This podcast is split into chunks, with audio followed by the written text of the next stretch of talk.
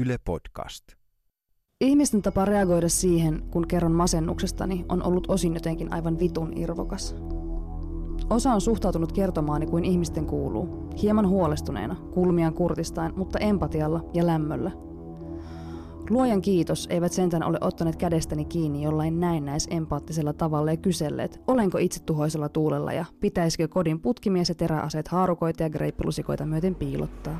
En olisi susta uskonut. sanoi eräs.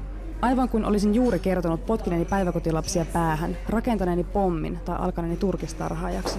Sävy oli pettynyt, taustalla ehkä huolestuneisuuden ja hämmennyksen aikaansaama typerryttävä sekamelska. En olisi susta vittu uskonut.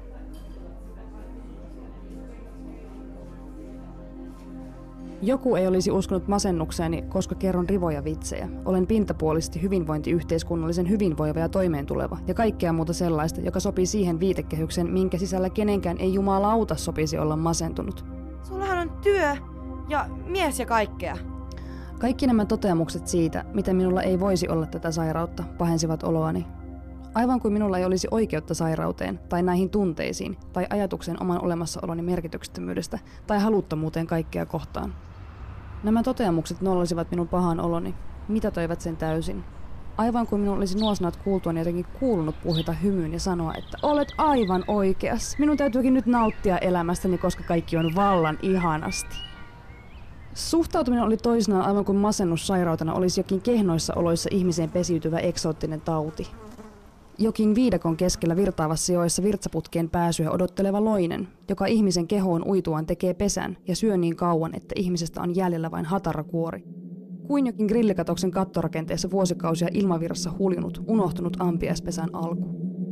Harmaa, ohut ja hauras kerros kuitua, joka on silti olemassa, vaikka siinä ei oikeastaan ole järkeä. Koska minulla on parisuhde ja työpaikka, ei ole oikeutta kokea paskuutta. Ettei minulla olisi syytä tai järkeä tuntea, kuten tunnen. Joka muuten useimmiten ei ollut mitään muuta kuin valtava henkinen takku. Kutiseva möykky pahaa oloa, kuin jokin lankakerä, jonka molemmat päät ovat hukassa ja itse tarkoitus epämääräinen. Onko se tarttunut sulle jostakin? jostakin? Tarttunut, kuin jonkinlainen vatsataut, joka syövyttää minun psyykeeni joka helvetin päivä suuremman ja suuremman reijän, kunnes jäljellä ovat enää repaleiset reunat tarttunut, kun olisin viettänyt liikaa aikaa kyseenalaisen masentuneessa seurassa, jossa psyykkiset vammat tarttuvat ja takertuvat hihoihin kuin vittumaisimmat takiaiset tai syysyhmässä kohmeloituneet herhiläiset. Tarttunut, saman tapaan kuin homous, vasenkätisyys tai syöpä. Ei tämä tartu, sanoin lohduttavasti, kun en osannut muutakaan.